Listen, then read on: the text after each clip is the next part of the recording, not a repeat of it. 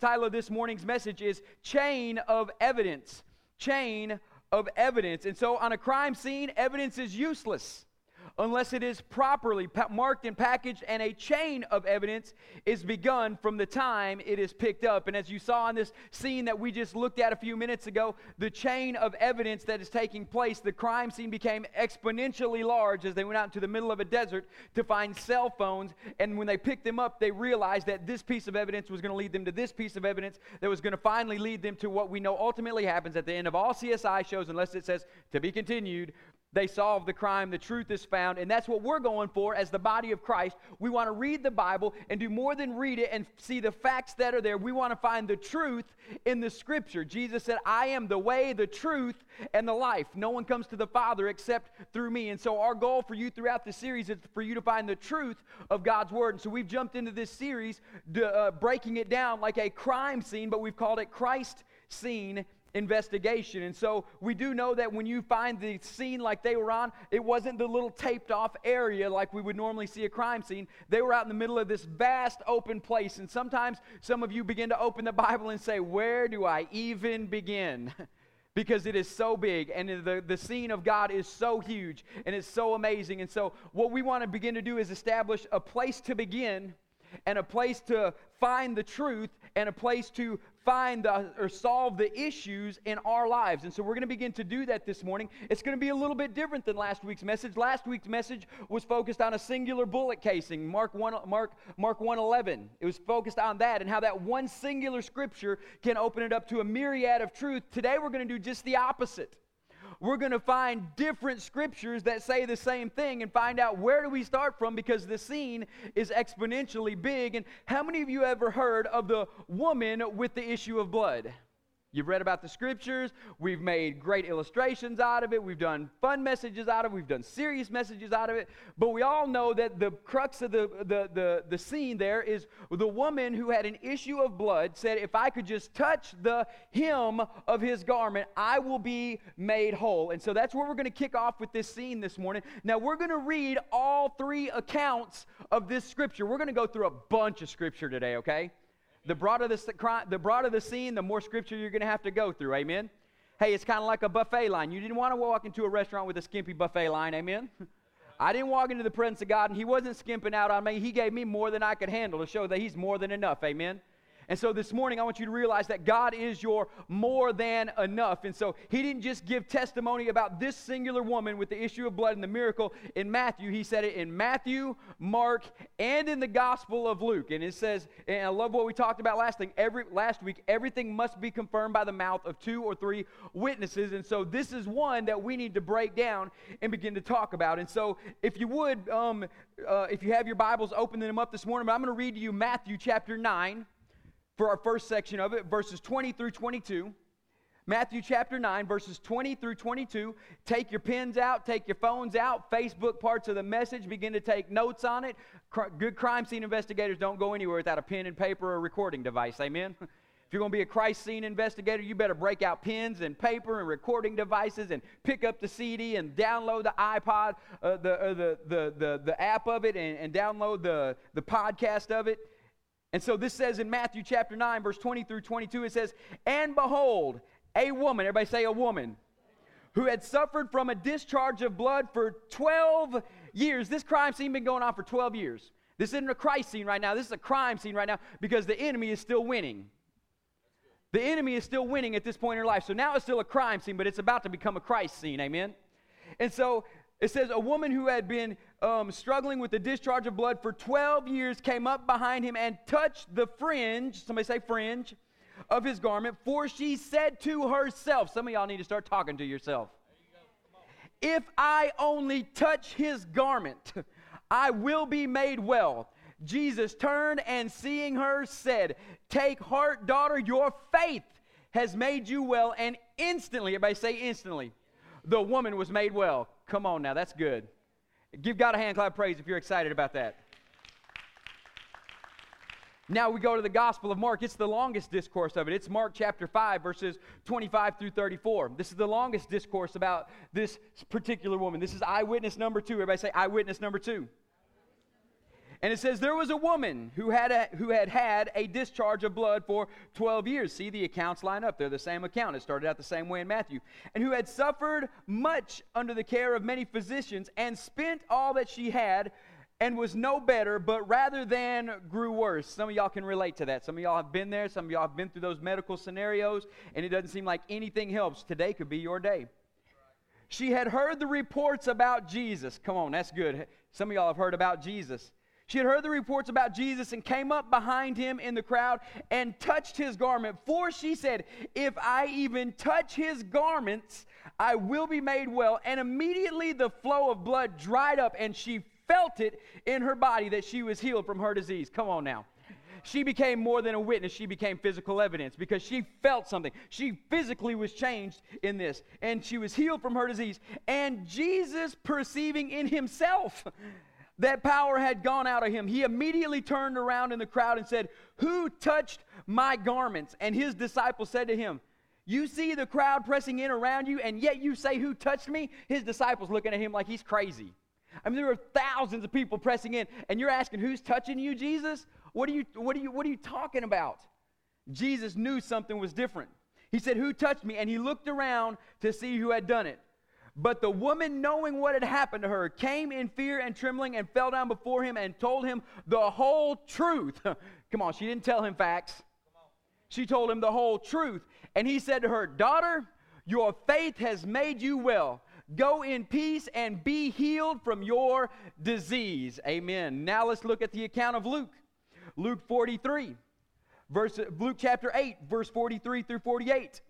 Luke chapter 8, verses 43 through 48. And it says, And there was a woman who had had an a discharge of blood for 12 years. Same account. Every one of them starts out the exact same. And though she had spent all of her living on physicians, she could not be healed by anyone. She came up behind him, touched the fringe of his garment, and immediately her discharge of blood ceased. And Jesus said, Who was it that touched me? When all denied it, Peter said, Master, the crowd surround you, the, the crowd surround you and are pressing in on you. But Jesus said, Someone touched me, for I perceive that power has gone from me. And when the woman saw that she was not hidden, she came trembling and falling down before him and declared in the presence of all the people there why she had touched him and how she had been immediately healed. And he said to her, Daughter, your faith has made you well. Go in peace. Y'all give God a hand clap of praise, man. You can't read a miracle three times and not get excited about it. You can't read something like that three times and think, wow, that's pretty neat. Happy for her. Thank you, Jesus. He didn't do it just for you to know, for her to have it. He did it so you would know about it. And if he did it so you would know about it, something different is going to take place. And now, on a crime scene, we're always trying to solve a negative. On a Christ scene, we're trying to solve the redemption plan. Okay? A crime scene and a Christ scene are different things. Christ came on the scene for redemption. I'm going to recap this every week. What is the scene? The scene is God's Word. Today it's a big scene. We're taking three of the different Gospels, not just Mark, not just Luke, three of the different Gospels. So the scene is the whole Word of God. What was the crime? It was sin that happened in the Garden of Eden, which led to this woman's issue because at the fall of man, all of hell broke loose on the earth to steal, uh, to steal, kill, and destroy, and that's what was happening to her. And she was being stel- stole from, killed, and destroyed right there. But what is God's motive for the Bible? The Bible is not an all encompassing history book. God's motive for the Word of God is His plan of redemption. It is finding you at a lost, hurt, broken, and dying state and letting you know that I've got a son. He's my only son. He didn't just come to save you from your sins, He came in power and anointing, not just to save, but to heal and deliver and to empower you, not with just your power, but my power, and bring you to a place of new covenant in me, which is called redemption. And redemption literally means to bring back to an original state. So if you want to know how God really intends things to be, read Genesis 1, 2, and 3 before the fall and the last two chapters of Revelation. That's how he really intended things to be. All the junk in the middle is his redemptive plan. And the Bible isn't junk, all the junk that happened is his redemptive plan. And so we must begin to remember that. And also, we need to remember as a CSI, you are a Christ scene investigator. If you open the Bible, you are investigating a Christ scene. Your job is to not to find just the facts. Your job is to have the truth revealed to you.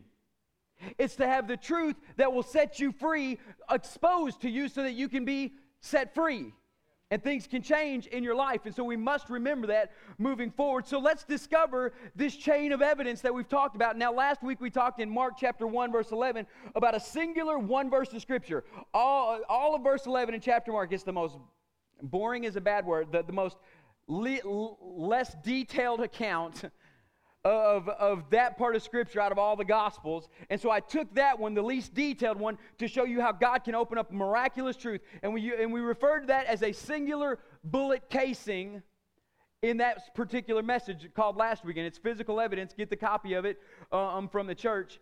But today we're going to talk about something completely different. We're going to talk about a chain of evidence. And so if last week Mark 111 was the, the singular bullet casing, today is going to be the smoking gun. Amen. And I need you to understand something. Touching a gun does not release its power. Pulling the trigger does.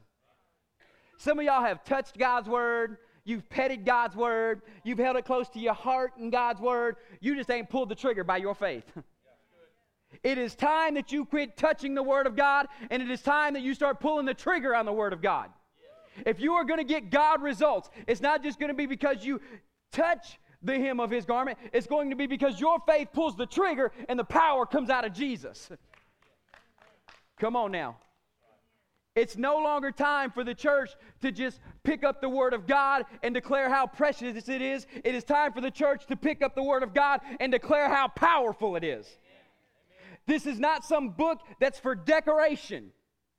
This is not some book that should sit on your coffee table and look pretty. This is some book that people ought to say, wow, your Bible is ragged and old and bent up in pages. are It's like, yeah, that's because I use it. Come on. It's because it's used. That's because it's needed.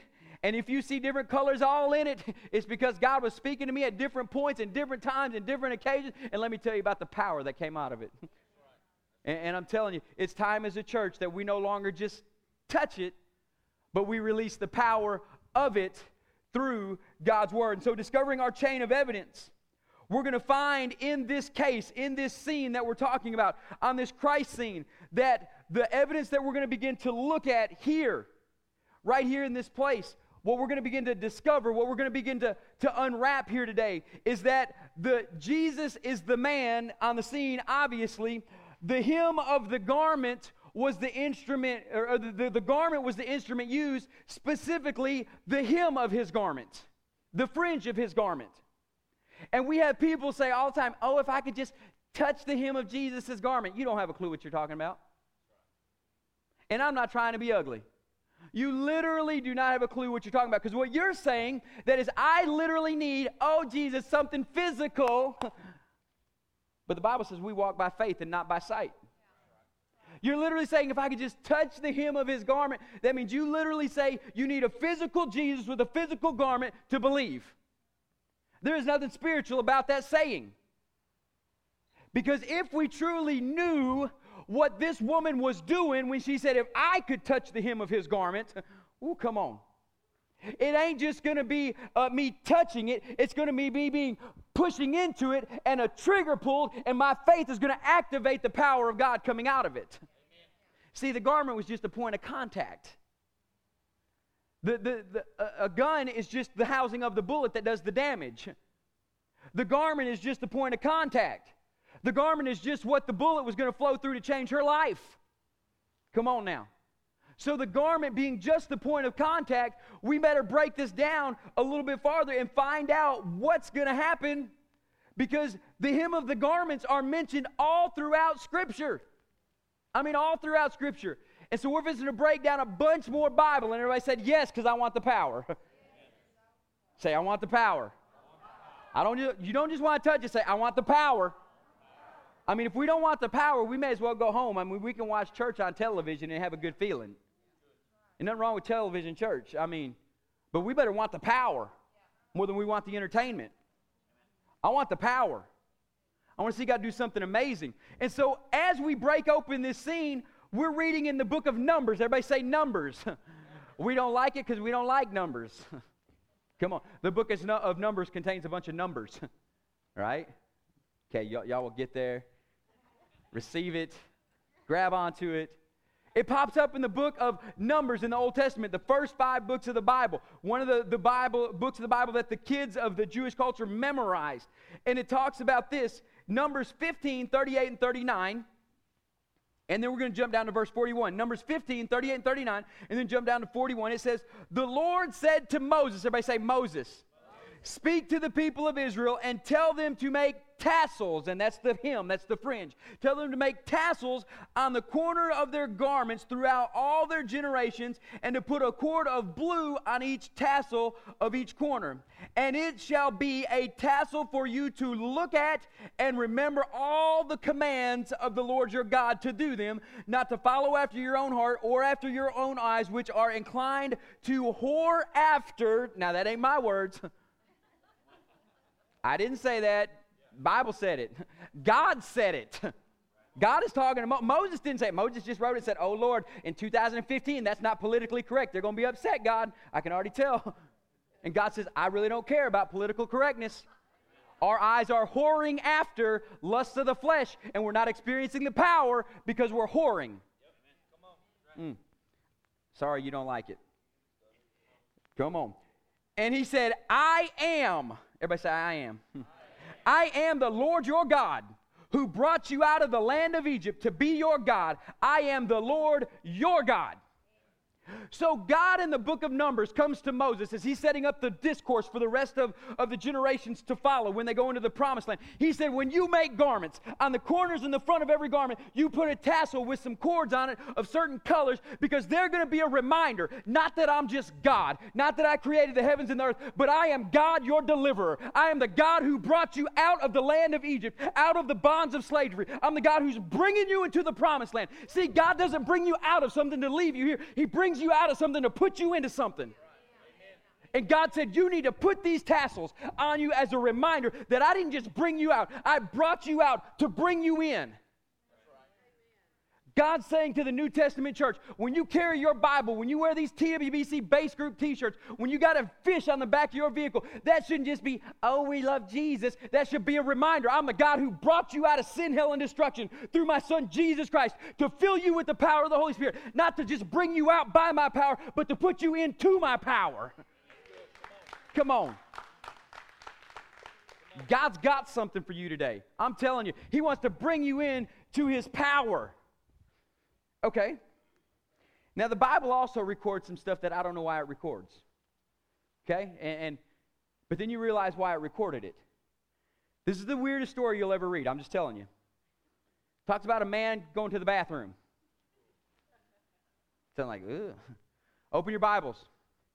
1 Samuel chapter 24, verses 1 through 8. This is years down down the line.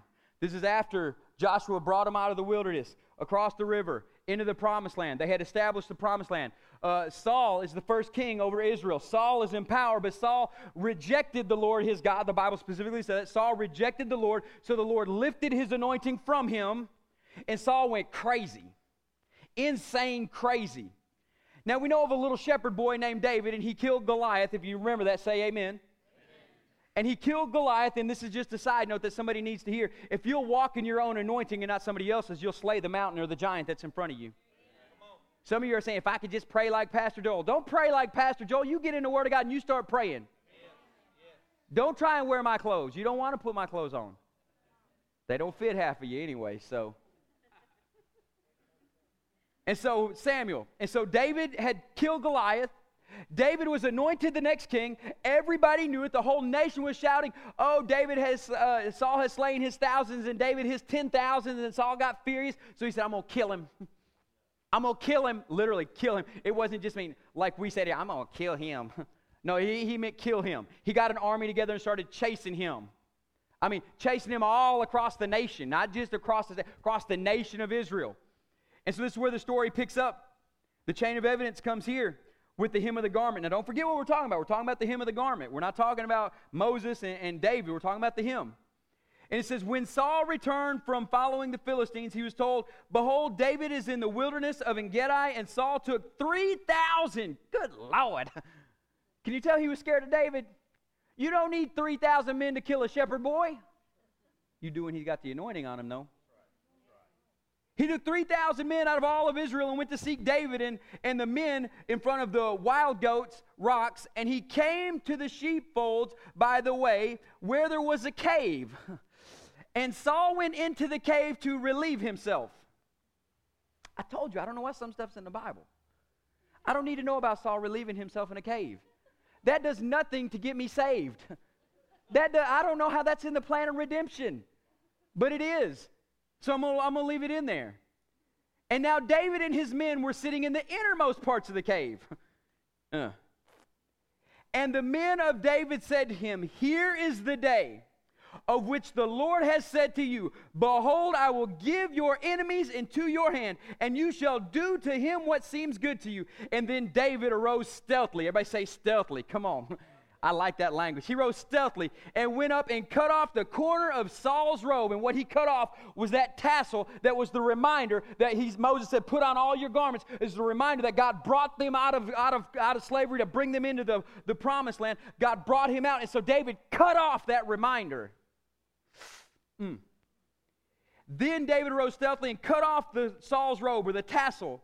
And afterwards, David's heart struck him. Thank you, God, people still have a conscience. Because he had cut off the corner of Saul's robe. And he said to his men, The Lord forbid that I should do this thing to my Lord, his anointed, and put my hand against him, seeing that he is the Lord's anointed. That's like 20 messages so David persuaded his men with these words, do not permit them to, he persuaded his men do not, and did not permit them to attack Saul. Saul rose up and left the cave and went on his way. And I just told you that the anointing had lifted from Saul, but David still said he's God's anointed. What is the difference? The anointing had lifted, but he was still alive and in power. Just because the anointed has, anointing has lifted off somebody does not give you a right to bash them or try to get them out of power. It is God's to rise up, it is God's to move out, and it is your job to be faithful to Him so you can serve God, even if the day comes where you can overthrow somebody who you shouldn't be overthrowing. And I'm telling you, in the United States, where we live in capitalistic America, where it's step on everybody's head to get to the top by any means necessary, we need to change our kingdom ways and let God promote us and quit trying to promote ourselves. And I'm telling you, David cut off the corner of the tassel, which is the reminder of God the deliverer, God who brought them out and is bringing them in. He cut that off, and his conscience struck him. We all know the, the rest of that, and I love it. Do not speak or, or do things against God's anointed. Let God remove them. Let God handle his business. You be patient and trust him in the process. David's conscience struck him, not because he did something necessarily against God, but he did it against the anointed. He didn't he wasn't mad that he he he messed with Saul. He was upset with himself that he cut off something of God's anointing. Whenever you stop God's anointing in your life, it should break your heart. It should grieve you. And so David cut that off. And so he came out later. You read the rest of the story, read it in your own quiet time, read the rest of it. David goes out and he says, See, Saul, I could have taken you into my hands this day, but the Lord forbid that I should do such a thing against his anointed. And he went up and they reconciled for a time. And then David's kingdom began shortly after that. Then it pops back up, the hymn pops back up in the scripture we just read in Luke 8 43 through 48. I'm going to read it again. And it says, And there was a woman who had a discharge of blood for 12 years, and though she spent all her living on physicians, she could not be healed by anyone. She came up behind him and touched the fringe, everybody say the fringe, of his garment, and immediately her discharge of blood ceased. And he said to her, Who t- or he said, Who touched me? When all denied it, Peter said, Master, the crowds have surrounded and pressing in around you. Jesus said, Someone touched me. I perceive that power has gone out of me. And when the woman saw she could not be hidden, she came trembling and falling down before him and declared in the presence what she did. And he said, Daughter, your faith has made you well. Go in peace. Now we got numbers with Moses' time talking about this hem of the garment. We got David, the most powerful king that ever ro- ro- uh, reigned over Israel besides Christ himself, talking about the hem of this garment and that he was conscience stricken because he went against the hem of this garment. We got Jesus Christ himself wearing this garment that's got the, the tassel on it as a reminder of God. And so we know throughout the scriptures on this whole scene, this garment and the tassel specifically is the instrument of choice to release the power of God in this situation. Now, this makes no sense in today's time frame. We're not studying this case in today's time frame. We're going back to when Jesus wore it. We're going back to when Jesus had it on. See, if you're going to solve a crime, you cannot study it in today's context. You must study it in the context of which it was done. And then find out how it applies to today and how it'll change your life. Now, if we're going to do that, this thing called this tassel, this hem, is literally called in the Hebrew a tzitzit. A tzitzit is what it's called. And when the people of God would wear these things, this tassel, this tizzy, it represented identity. It represented who they were. They would literally use this tassel and pick it up and they would press it into clay, much like a king would a signet ring into clay, and that would be their signature because they were all made individually for the specific person who was wearing them. And if they ever had a question about a transaction or if the identity was there, they would just compare the tzitzit to the marking in the clay and it would declare, This is your identity. This is what you signed for. It wasn't just their identity, this tassel that they have, it gave them legal authority. It gave them legal authority to make legal transactions and to purchase and to buy back. Other ways they did it in the Old Testament, they would swap shoes. this is how they did it. Read the book of Ruth, kinsman redeemer, giving you my shoe. Okay? They would also grab this tassel and say, Hey, I'm buying 500 sheep. Press it in the clay. Covenant is made. Legal transaction done much like we sign our name to something today. So it gave them identity, it gave them legal authority, and kings and priests wore these, and it gave them nobility and power. And so now you have Christ. You have Jesus Christ, the Son of God who is walking down the street. Crowds are pressing in around him. He's got this garment over him with the tassels, the tzitzits on the bottom, which represent his identity. Oh, come on now. They also represent his authority. They also represent his power and nobility. And this woman said, If I can just touch what represents his identity, if I can just touch what represents his authority, if I can just touch what represents his power by faith, the power, the authority, and the identity will come out of him and flow into me, and I'll be forever changed. And so we begin to read this. And so this woman is pressing in. This woman has no identity except she's the woman with the issue. Come on. Some of y'all, that's how you define people. He's the person that's handicapped. You ought to have a tassel that he can touch and change his life. You define them, they're the broke ones. They're the marriage trouble ones. They're the people that, that you know their kids, they're hellions. I won't say it in church, but you know. Sitting across your dinner table, oh, did you know so and so's kid got pregnant? She's the pregnant one. You know, it took a boy to do that. I, I ain't going off on that. I'm just not even going there. Come on.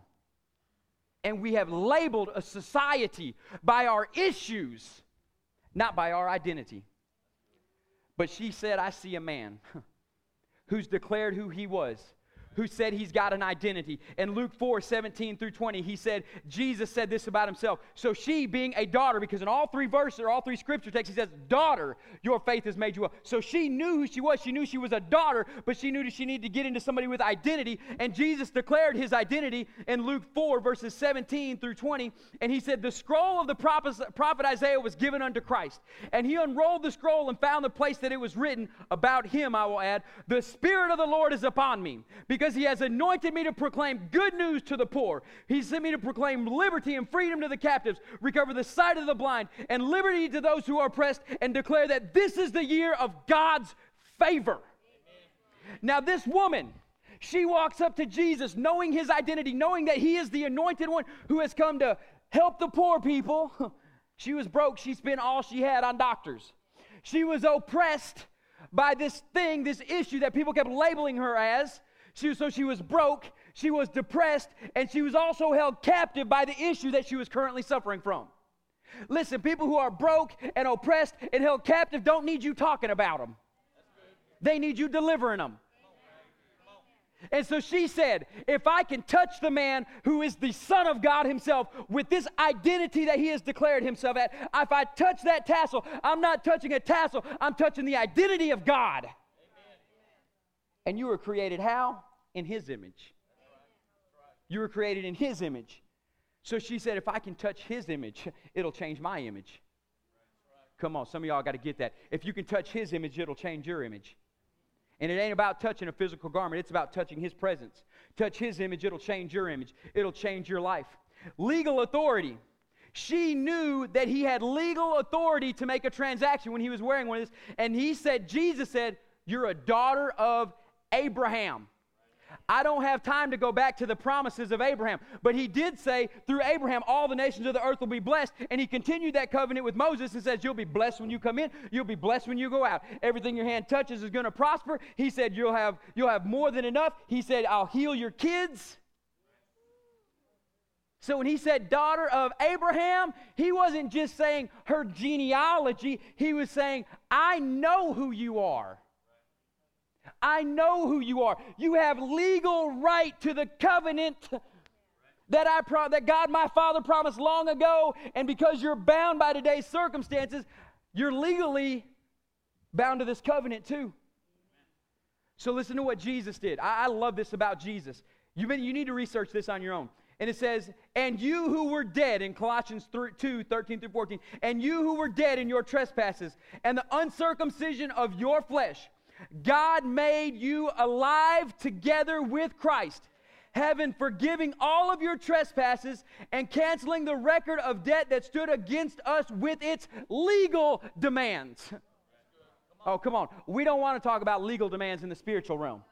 There's a reason Jesus had to suffer and die the way he suffered and died. And it wasn't because he wanted to put on a good show, it's because everything that he went through, there was a legal demand in the realm of the Spirit that had to be accomplished. So you couldn't just be set free, you could be redeemed and redemptive and brought back to an original state. Come on now. And so when she touched him, she didn't just touch him, she touched all the legal demands. Listen, this is so good. This is how God is the same yesterday, today, and forevermore. And He's the beginning and the end all at the same time. Because Jesus hadn't been to the cross yet, He's still walking the earth. But when she touched Him, she didn't just touch Him, she touched God Himself and the throne room of God. And her life was changed before the cross happened. Because in God's mind, the cross has already took place. He's the same yesterday, today, and forevermore. He is the beginning and the end. And as soon as Abraham didn't withhold his only son, God was in covenant not to withhold his only son. So in God's eyes, it's already as good as done way back when Abraham had it happen. And so when she touched him, he said, The legal demands have already been met by my God. He's just still physically walking them out. Come on.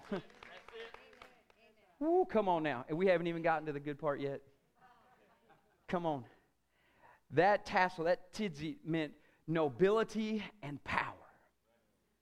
Come on, it meant nobility and power. So she just didn't touch the identity of God. She didn't just touch the authority of God. Ooh, that's good. She's touching the power and the nobility of God Himself. Listen to this it represents nobility. And she said in Matthew 9 21, she said to herself, If I only touch His garment, I will be made well. She didn't want to touch the gun, she wanted to pull a trigger. She didn't just say, Oh, if I can just touch him. She wasn't a groupie. She wasn't a groupie.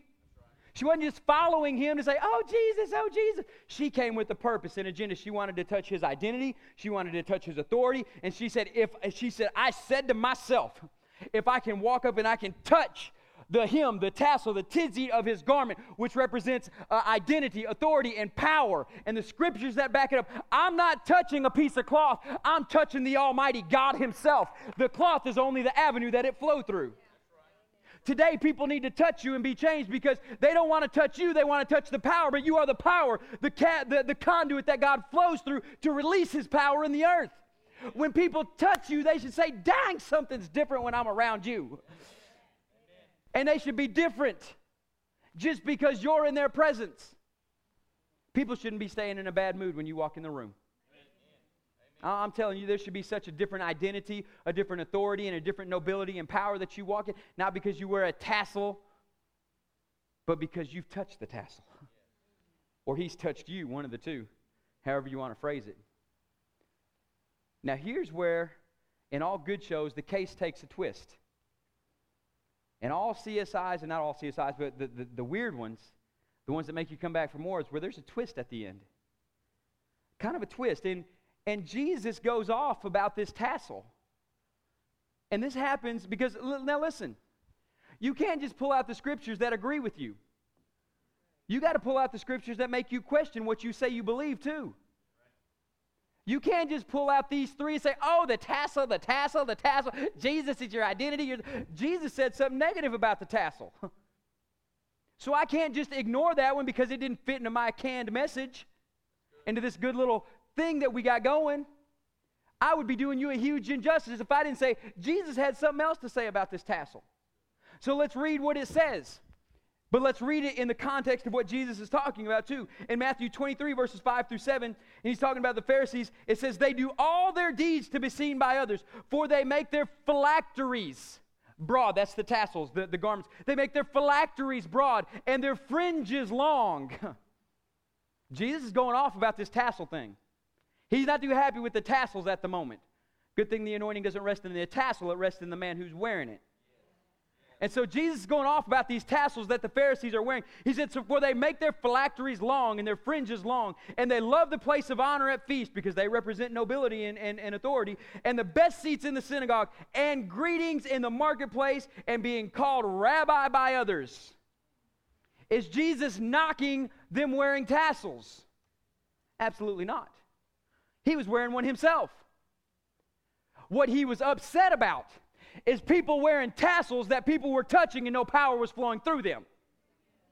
What he's upset about, if you want to put it in today's context, is for people having bumper stickers on their car, t shirts that say, I love Jesus, wearing I am second bracelets, but there's no power to go along with your phylacteries and long, amazing clothes that say you're a Christian, but there's no power to prove it. Jesus isn't mad at your shirt. Jesus could care less what shirt you wear as long as you're wearing, if you're wearing a Christian shirt, you better back it up with power to prove it. Amen. Don't just wear it to say, I love Jesus. That's what Jesus was mad at. That's what Jesus was upset about. Everybody got the Christian fish on the back of their car driving 95 miles an hour down the road. Why do you think I don't put it on my car? Just, just saying. You got this great facade going that I'm this believer in Jesus. But somebody says, Pray for me. He's like, Yeah, I'll be praying for you. See you later. Thanks, buddy. Oh, no, you should say, Oh, if you're serious about prayer, let's go pray. I mean, Walmart aisle five is the least used Walmart aisle in it, in it, so let's go there and we will pray. We will call down heaven.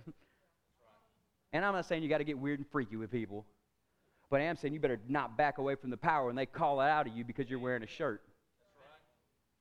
Paul said it best in 2 Timothy chapter 3, verse 5. He said, having the appearance of godliness, but denying the power of it, he says, avoid such people.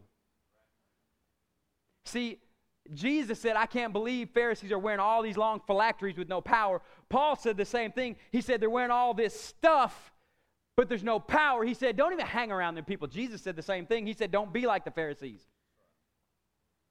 So, what he's saying to church today, and I'm not even going to talk about any other church, I will talk about TWBC right now. If you're going to wear these base group t shirts, if you're going to put the stickers on the car that say TWBC, if you're going to put yourself out there and say, you don't just represent this church, but you represent the God of this church, God Almighty, there better be a power ready to flow through you when people come up to you and contact you, because this ain't for show, this is for real.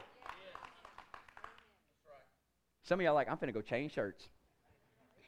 Don't change shirts, change anointing. Amen. Be proud that you're wearing the clothes you're wearing, but step up in the anointing to back it up. Don't say we're number one when you're batting 15th in the lineup. Come on. We must begin to be a church that operates in power. And this scene, the Christ scene that we're talking about here, we went through the whole Bible. We explored a big scene, not just one bullet case. Because the power of God is truly seen through all the scriptures. The lady who touched the hem of the garment wasn't touching just the garment, that was just the holder of the power because of the man who was wearing it. And so, if you're serious about saying, I want to touch the hem of his garment, don't make this some desperate plea for God to try and move because you're begging. You better say to yourself, if I touch him, I'm going to be healed, and I better be ready for all the changes that come with my healing. Ain't nobody to feel sorry for you no more. Bring you meals, pat you on the back, saying, Oh, I feel so bad for you. I mean, you better be ready to change. And so, in this power, the power of God that He's displaying, what is God wanting to do? God is wanting to show His power publicly, not in the church house. I mean, he'll, he'll do it here. He wants to do it here. But this should be a filling station for the power of God. This should be a filling station. So when you walk out of here, and teachers, you walk into school Monday and Tuesday, you got a little kid who's broke, who's depressed, and who's got issues. Don't look at him as the dirty kid with issues. Say, God, I pray that that kid would, by faith, come to me and ask for prayer. Let it be by his faith. So he steps out and says, I need you to pray for me, teacher, because there's something different about you. Come on now. And let the power of God flow. Let it fall in your life.